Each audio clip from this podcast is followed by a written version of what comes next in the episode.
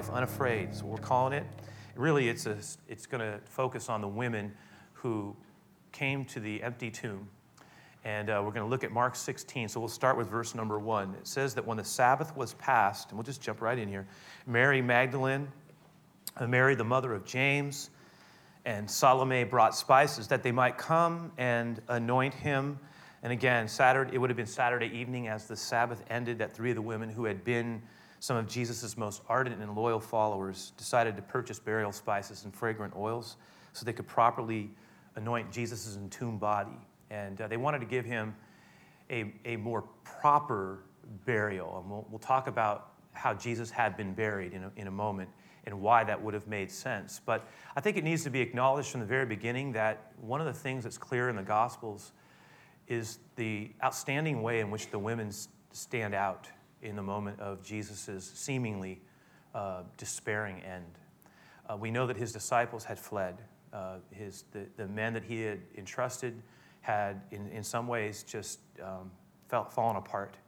The only one that actually made their way back, it appears, was John, whom is designated, interestingly enough, the, the, the, the apostle of love. And it was his love that drew him back, I think. But the women were amazing. Uh, they stayed faithful to the end. And you got to remember what they were watching was, was a pretty ugly thing.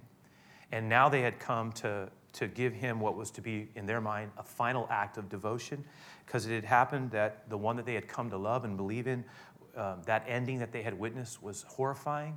It was devastating. Again, for Jesus, the one who had touched and changed their lives, the one whose healing power they had, had witnessed, the one who had spoken the beautiful words, you know, the gentle Nazarene with the fire of God in his eyes, who, when he talked to people, immediately exposed us, exposed people.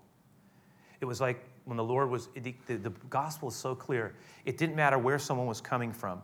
Whenever they got, people got around Jesus, the, the, the raw truth in their hearts was exposed immediately. It was almost like man, woman, rich man, poor man, to use the phrase, beggar man, and as we saw last week, thief. Anybody who got near Jesus, something happened. Uh, it's like almost pretense was dropped. The powerful, they were affected in the presence of Jesus. The unnoticed, they were affected in the presence of Jesus. The broken, the beautiful, the religious, the non religious, all were affected in the presence of Jesus. It's like when he talked, he peered through them and saw them as they really were. He saw behind the walls Jew, Roman, Samaritan, everybody was affected when they were in the presence of Jesus. None really could hide from him. And there was something about the gaze of the Lord that penetrated. And I still think that's true today. I still think when we really get close to Jesus, we get exposed as we really are. And that's okay, that's a good thing. One of the things we know here is that they, were, they had watched him tragically die. Now, we spent a little time talking about that last week, but if I can put it this way, it was not an easy death if any de- if we can actually really ever say such a thing, we can say that there are some deaths that are easier than others, I suppose. Jesus' death, the way he died, uh, as we saw last week, so undignified. Um, to be beaten, to be brutalized, to be broken, to be bloodied, as the scripture says, almost to the point where he was beyond recognition that again if you had if the, for those who loved him and had been devoted to him to witness what was happening to him to watch it uh, must have been absolutely devastating to see him pushed through the streets with blood all over him um, and, and, and puffed up in his face uh, the product of multiple beatings and to where he in his natural man could not carry his own cross he, he faltered. He wasn't strong enough to do it.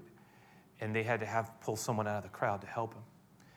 And, you know, again, it had been, an, uh, then on top of it, to, to see him utterly humiliated, stripped down, uh, spit on, uh, violently thrown up on a cross as a worthless criminal to, to, to die shamefully, essentially naked between you know, two petty thieves at the, at the hands of brutal and dispassionate men who gambled at his feet uh, for his robe. It, it, you know, it had been a nightmare to watch it. But the night was done. And in fact, in literally two nights had passed. So Friday night on that Sabbath, Sabbath for the, for the, the Jewish people, and still true today, was Friday evening as it sunset to Saturday sunset. So evening to evening. And during that time, there was to be no work done.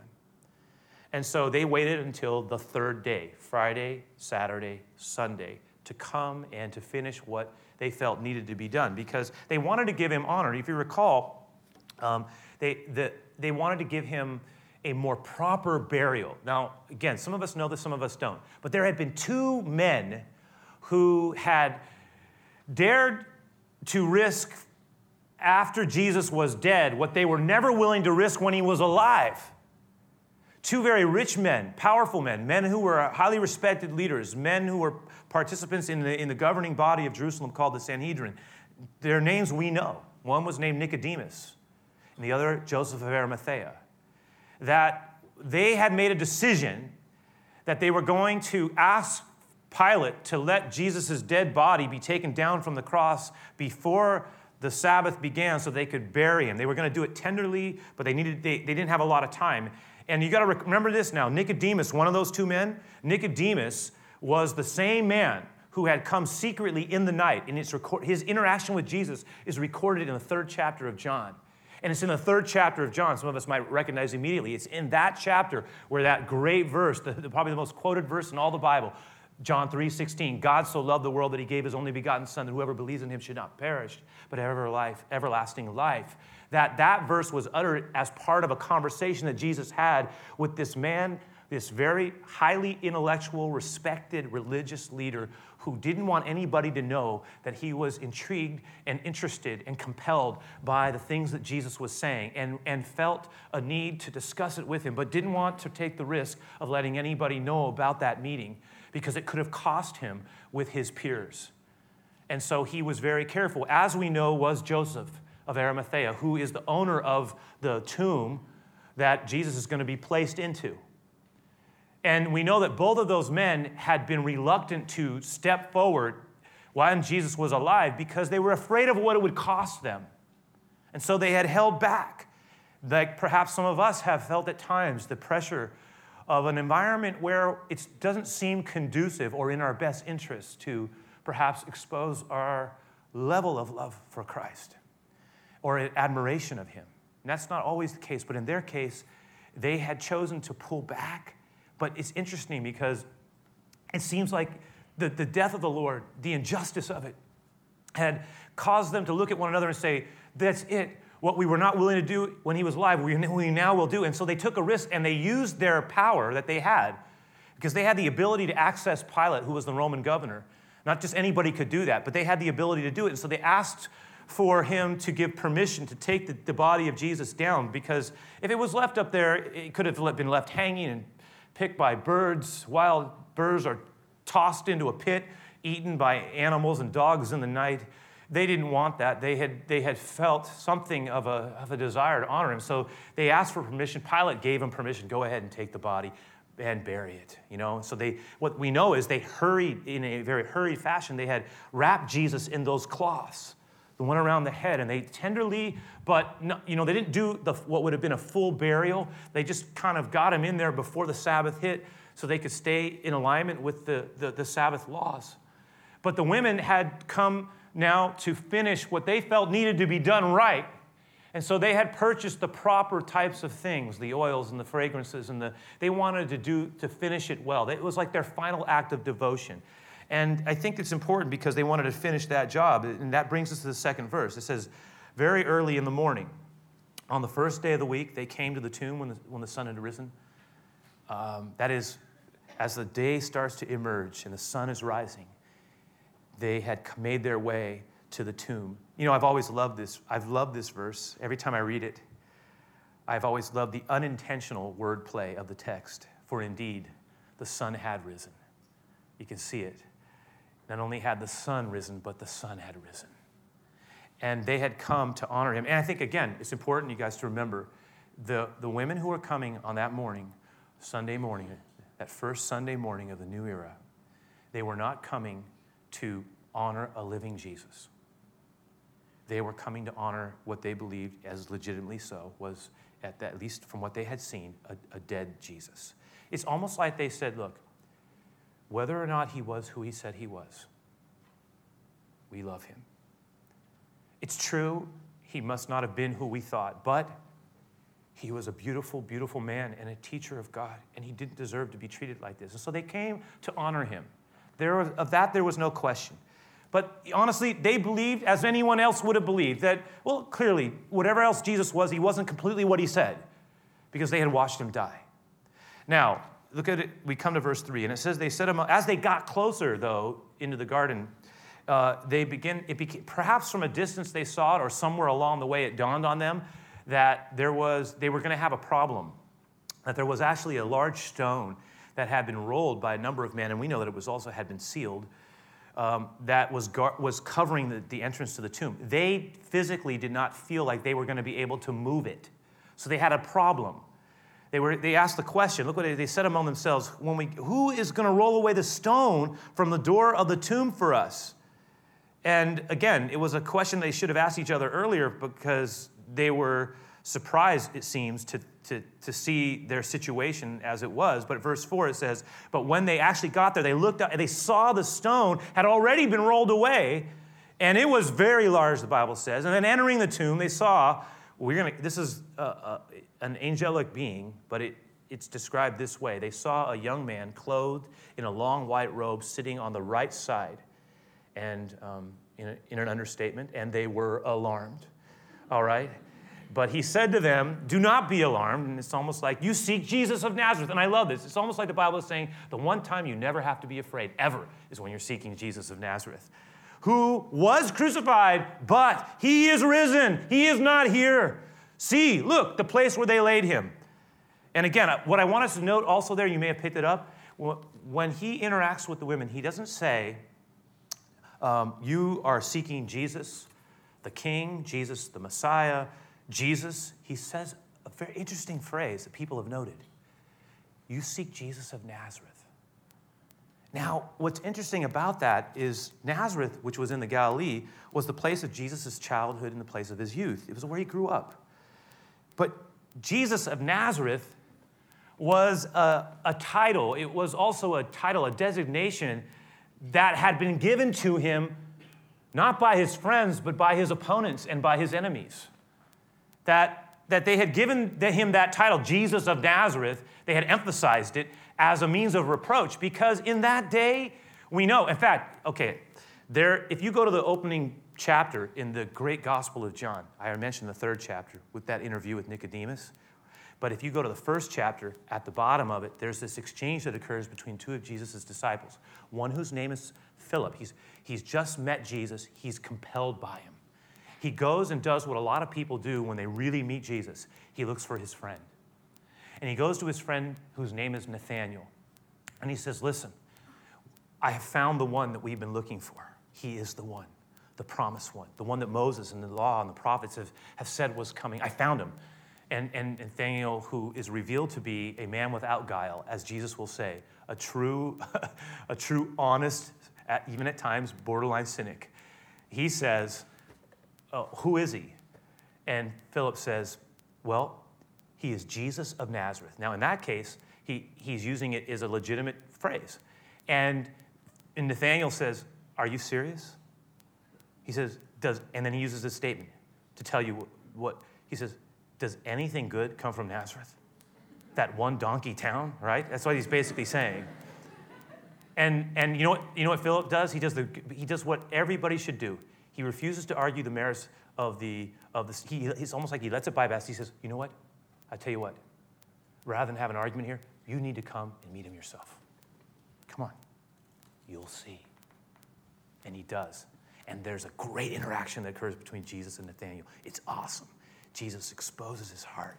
He says, You, I know you before you even show. It's a, it's a great, anyway, if we were going there, we'd talk about that. But, but the point is this Jesus of Nazareth is a title that was, okay, how, uh, let's say, it was a place that was known. Nazareth was known for its corruption, for its vice, for its loose living. In fact, I'll just geographically, let's take a look at where it is. You can still see it today. Um, Nazareth, not far from Jerusalem. This is, by the way, if you go up north, that's, that place is exploding in Syria up there. Uh, this is always a center of world interest. Jerusalem, you see the Dead Sea, you see where the Sea of Galilee is, you see Nazareth in the Galilee, you see Jerusalem, you see the Mediterranean Sea in the center of the world. All the trade routes often flowed this direction. One of the great trade routes of the East flowed down through Nazareth towards Jerusalem. As a result, there was a Roman outpost that was put there. That Roman outpost, as all Roman outposts, all Roman outpost towns had certain issues. It, it, it, there were a lot of things happening. We think of Jesus as being sort of, um, you know, set apart from an urban environment uh, in, the, in a more serene, pastoral, uh, at, you know, environment of the hills of Galilee. It's true, there was a part, part of him that was there, but there was also part of him that had been exposed to the ugliness of humanity and to the trafficking of humanity and to all the things that go along with a kind of environment like that. He had witnessed firsthand all those things. And people knew, but the reputation of the town was it's just not a good place. And so, uh, how can I put it? When Jesus' critics referred to Jesus of Nazareth, it was, it was said with kind of a, a spiteful glee. He's Jesus of Nazareth. And almost like they were saying, um, Teacher, we put you in your place. That's where you're from. It was designed to put him down. And you know what's fascinating to me? Uh, Jesus didn't seem to mind. They meant it as an insult. He didn't mind the designation. And in fact, it's used here at the opening of his resurrection moment. That's what is used. And I think that's fantastic, not just because, well, that's where he was from, it's, but also because I think it says something more. I think because Jesus was a friend of sinners. And uh, he didn't come just to heal only good, good people. He, he, uh, he was willing to, to interact with anyone who recognized their need and their lostness. And if, I can, if you can hear me on this, this thought here, in, in that regard, the good and the advantage, listen, we're often at a disadvantage in the presence of Jesus. Why? Because their personal goodness oftentimes blinded them to their need, as it still does. That's why it was no exaggeration for Jesus to say, essentially, blessed, he said, listen, blessed are, he said it, blessed are the poor. Blessed are the downtrodden, the afflicted, and the oppressed, for yours is the kingdom. What he was saying was, was you, in your brokenness, have, have less that keeps you from being open.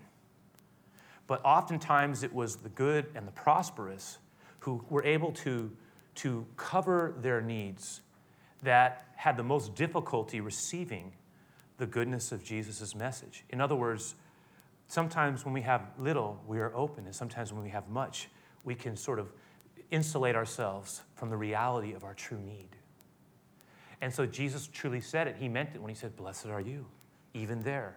God is, God maybe even more so can meet us. That's why sometimes brokenness is a gift. Now, having said that, just hear me out. It must be also acknowledged that it was two wealthy leaders who were able to gain access to Pilate.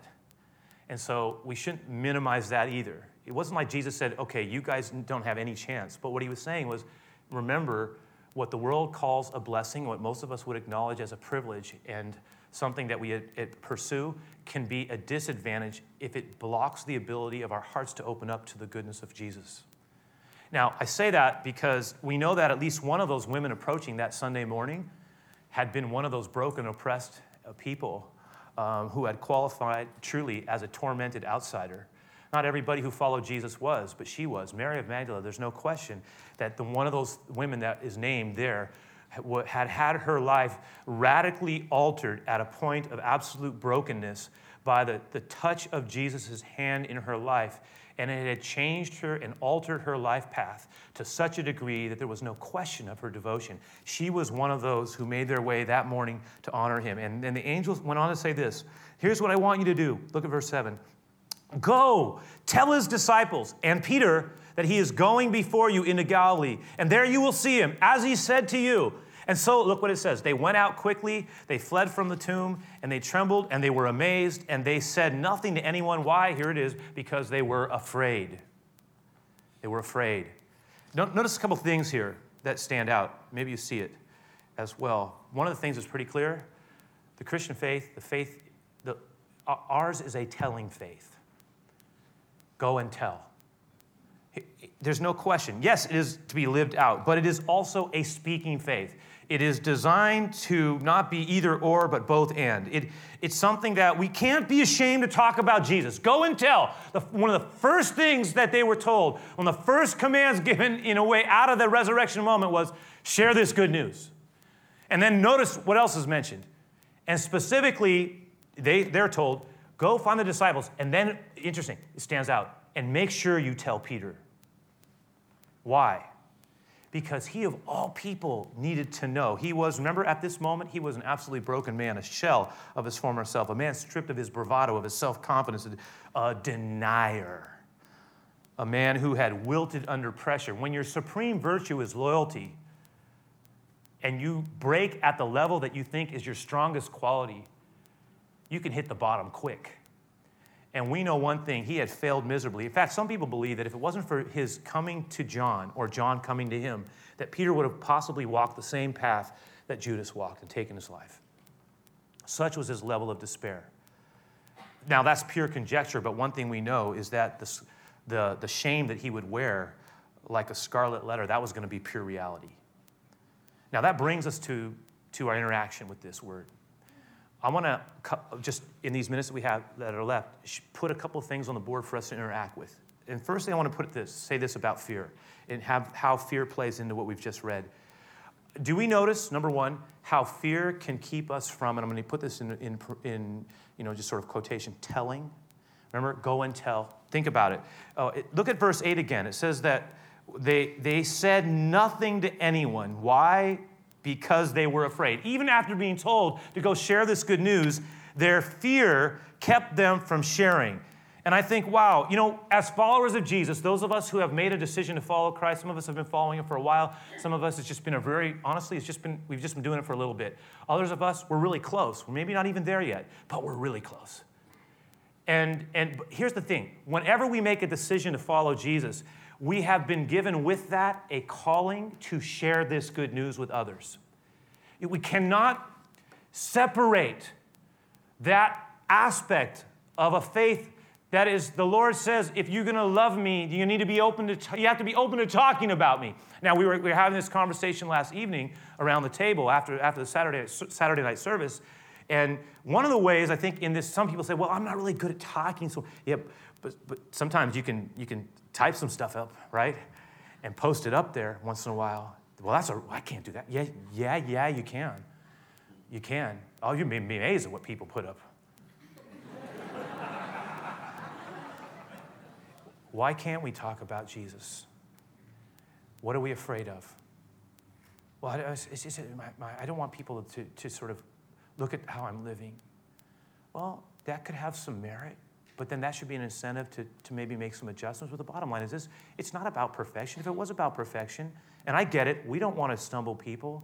There's no question that people are really damaged by so called people who say they love the Lord but are modeling something completely different. I get that. But it's not about perfection. If it's about perfection, then, then none of us will ever talk.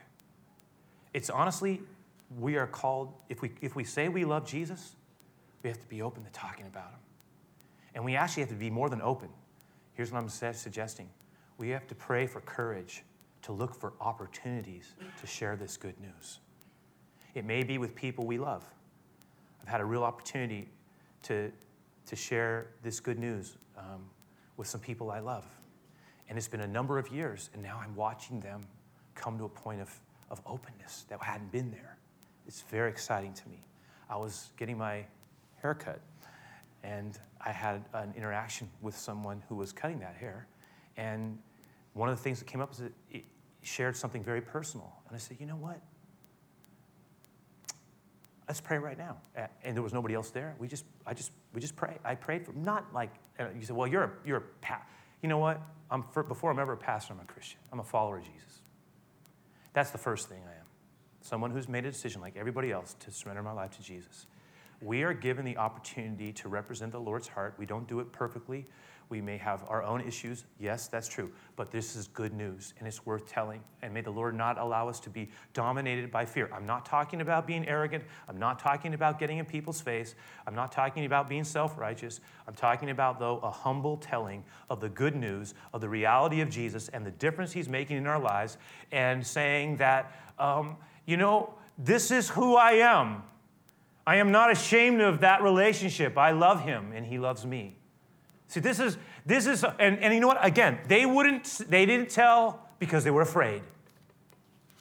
Now, something else stood out to me here is that there are going to be times when fear will come upon us, number two, because of an overwhelming sense of our own weakness. And I get that.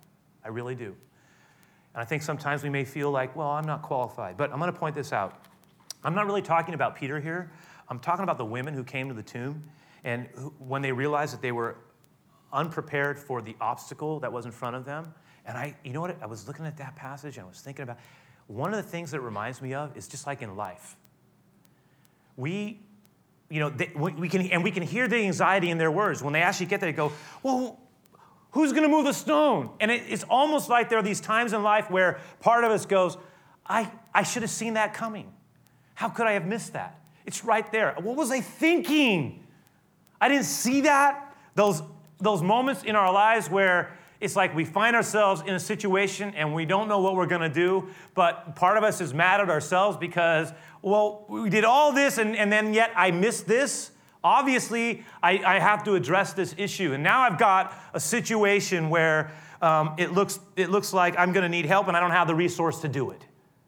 And those places in life can be pretty scary. They can shake us because we sense our own inadequacy, we sense our weakness. Um, we wonder if, in the face of what seems so imposing, you know, how am I going to do this? And there are these times in our lives where we get to these, these places where we say, I, I, I don't know how I'm going to do this. And, and it's, it's, if you're like me, you've had these moments where fear and worry are starting to just take over. And, and, and you start to, you, the challenge is not to yield to that. It might be a fear of something that's health related. It might be a fear of, like, well, here's where things are going, and what if this happens and I'm not prepared for it? might be a fear of something that's happening in the workplace. We feel like now I'm vulnerable, I should have thought about it. Or why didn't I think about this ahead of time? Um, might have to do with a relational stone that's sitting in, in, in, in blocking, and we're going, man, I should have seen this coming, but I didn't. Might have to do with an internal struggle where we get to it and go, boy, I needed to, I should have addressed this while back. These places where we find ourselves, and you know what? There's a phrase that is often used colloquially you know, um, where we say somebody is uh, worried sick. And I was thinking about that. Their worry and fear can actually affect us physically. We know it does mentally. But a lot of times, you know, I was thinking about how, how when we begin to just take on fear into our lives and we begin to imagine what something is going to be and how we don't have the ability to get through it. I've witnessed some people, some men uh, in my life, I've watched them when when they got afraid, and I've said this before, but they, they got, they, they got, they showed, their fear showed up in, in physical anger, but it was fear. I've watched other people who, when we get afraid, we, we then kind of pull the plug and just become reckless. Others close in and won't share. We just tighten up our world. We get really careful and we, we begin to, to, to just close down. Others of us, you know, we have other ways of, of working through our fear. Some of it just, just seeps in. And, and, uh, you know, sometimes it's really hard to stay positive and optimistic when we've got a stone sitting in front of us. And we're going, how am I going to deal with this? I should have seen it. What was I thinking? And, you know, and part of us, and what I love about this one is there are times where we come expecting the worst, and the stone's already been rolled away. And it's like almost like we say, God has anticipated this dilemma of mine and he made a way for me. Now, there are other times, let's be honest, where we come and the stone's there and we're going, what am I going to do? And you know what? There's grace for that too. Not every stone is rolled away, let's be honest. But God gives us his grace, his blessing. But I am talking about those moments where we came expecting a stone and what we got was an angel instead. I love that. You know, um, those moments where we go, wow, God was amazingly gracious to me in this moment. It, it's undeserved blessing. And, you know, in those moments in life, I'm talking about those moments in life when we know we have been visited from heaven because the stone has been rolled away. And, and those moments will, will be surprised. You know, a life that is lived with the vibrant living God will experience vibrant living things. And I'll take it one step further, and this is the last but not least moment. The, the ultimate reason to live life unafraid so basic and so true, but it's because Jesus is alive. The human equation has been changed forever. What has been is no more forever. O death, where is your sting? O grave, where is your victory? It's been swallowed up by Jesus. Because of Jesus, there is hope beyond this, uh, and this is how I'm going to describe it, beyond this broken but beautiful and sometimes stunningly unfair um, and brief, relatively speaking, life of ours. That there, there is a, a living hope here. My daughter was sharing with me an interaction she had with someone who was, said, Well, I don't believe in God. And the Bible says the fool has said in his heart, There is no God. That we, if we live that way, we live already with death and, but to those who will open their hearts to Jesus, there is, re, there is an opportunity of life, not just life to come. Which, by the way, it was Victor Hugo who said, because of Jesus, the grave is not a blind alley, but a thoroughfare. It's not the end, it's not an end box, it's an opening to a new thing. You see the difference Jesus makes. The same stone that was, could not hold Jesus is, it's like the stone of death has been moved away, and, and there is the possibility of life. We are invited to participate in that life. But it's not just a life of what is to come, and that's becoming more valuable to me as the years go by. Sometimes when you're younger, it's like the verse that says, David said, I've been young, but now I'm old. Um, I feel like I've been young, but now I'm older. I don't want to, I don't know what that is anymore because I know this that you start thinking differently as the years go by.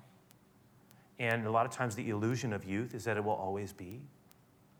Jesus reminds us always, as I mentioned, to keep one eye on where we're ultimately going as a way of informing our present. Right? But as valuable as the promise of eternal life is, of life beyond the grave because of Jesus, there's also the promise of his presence that I so deeply value. And it means that we can have life in this life. We welcome him into our places of where death is. And we say, Lord, will you roll the stone away? Even as that stone was rolled away, not, not to show that you weren't there anymore, not to let you out, but to reveal that you were in. Yes, gone. And in a way, the Lord has life to give for us. And so, a lot of what we're doing here is talking about our, our desire to not allow fear to dominate our lives because we have a, a a life at work in us that is stronger even than death. And so wherever death has been, the life of God can come. And so as we, you know, as we close out, we're going to have a song. It's connected to it. But I also, I'm going to pray. But as we pray, I'm going to invite, no one has to do this. This is something I'm going to do. You're welcome to do it with me. If there is something, because one of the things I'll do is every now and then I, when I'm feeling a lot of pressure, a lot of stress, or and I'm bringing it on myself, or I'm afraid of something, and I could feel myself getting tight because maybe I'm not seeing things correctly. I'm not really trusting God. But I just, I just open my hands to Him and I just say, Lord, I just, you know, I just want to give you this. I'm gonna, I'm gonna give you this. And my open hands are saying it. And then my hands that are open, Lord, are also saying I'm open to receive. So I'm giving something to you, and I'm also open to receive. And so as we pray, if, if there's something that's that's there, you know, you just want to put your hands before the Lord. But I want to pray even now, Lord. I you know, we want to be open. We want to give to you, Lord, the things that would make us afraid. There perhaps are areas in our life, Lord, sometimes the, the areas that are, were, are, are hardest for us are those, those scripts that we've been writing for a number of years, our ways of being that we habitually fall into that disappoint us after the fact. Whatever it is, Lord, I have be a relational stone that's becoming a huge block. But we're afraid of things. Lord, we just want to surrender our fears to you more than a technique, but an openness to the living God. And we want to be open to receiving your grace for this hour. Help us, Lord. We don't get it right all the time. Thank goodness that this prayer is not preconditioned on us being perfect. It's just, it's just an opportunity to let go and to trust you. And so, as we close this time out, Uh, we pray that your, your blessing would be upon us as we have our time of giving, but as we have this final song, let it be a, a benediction for us, a good word that we carry in to this week, because this is how we live our lives. And we welcome you, Lord Jesus, living Savior, into this life. We ask this in your name. We pray this together in Jesus' name. Amen.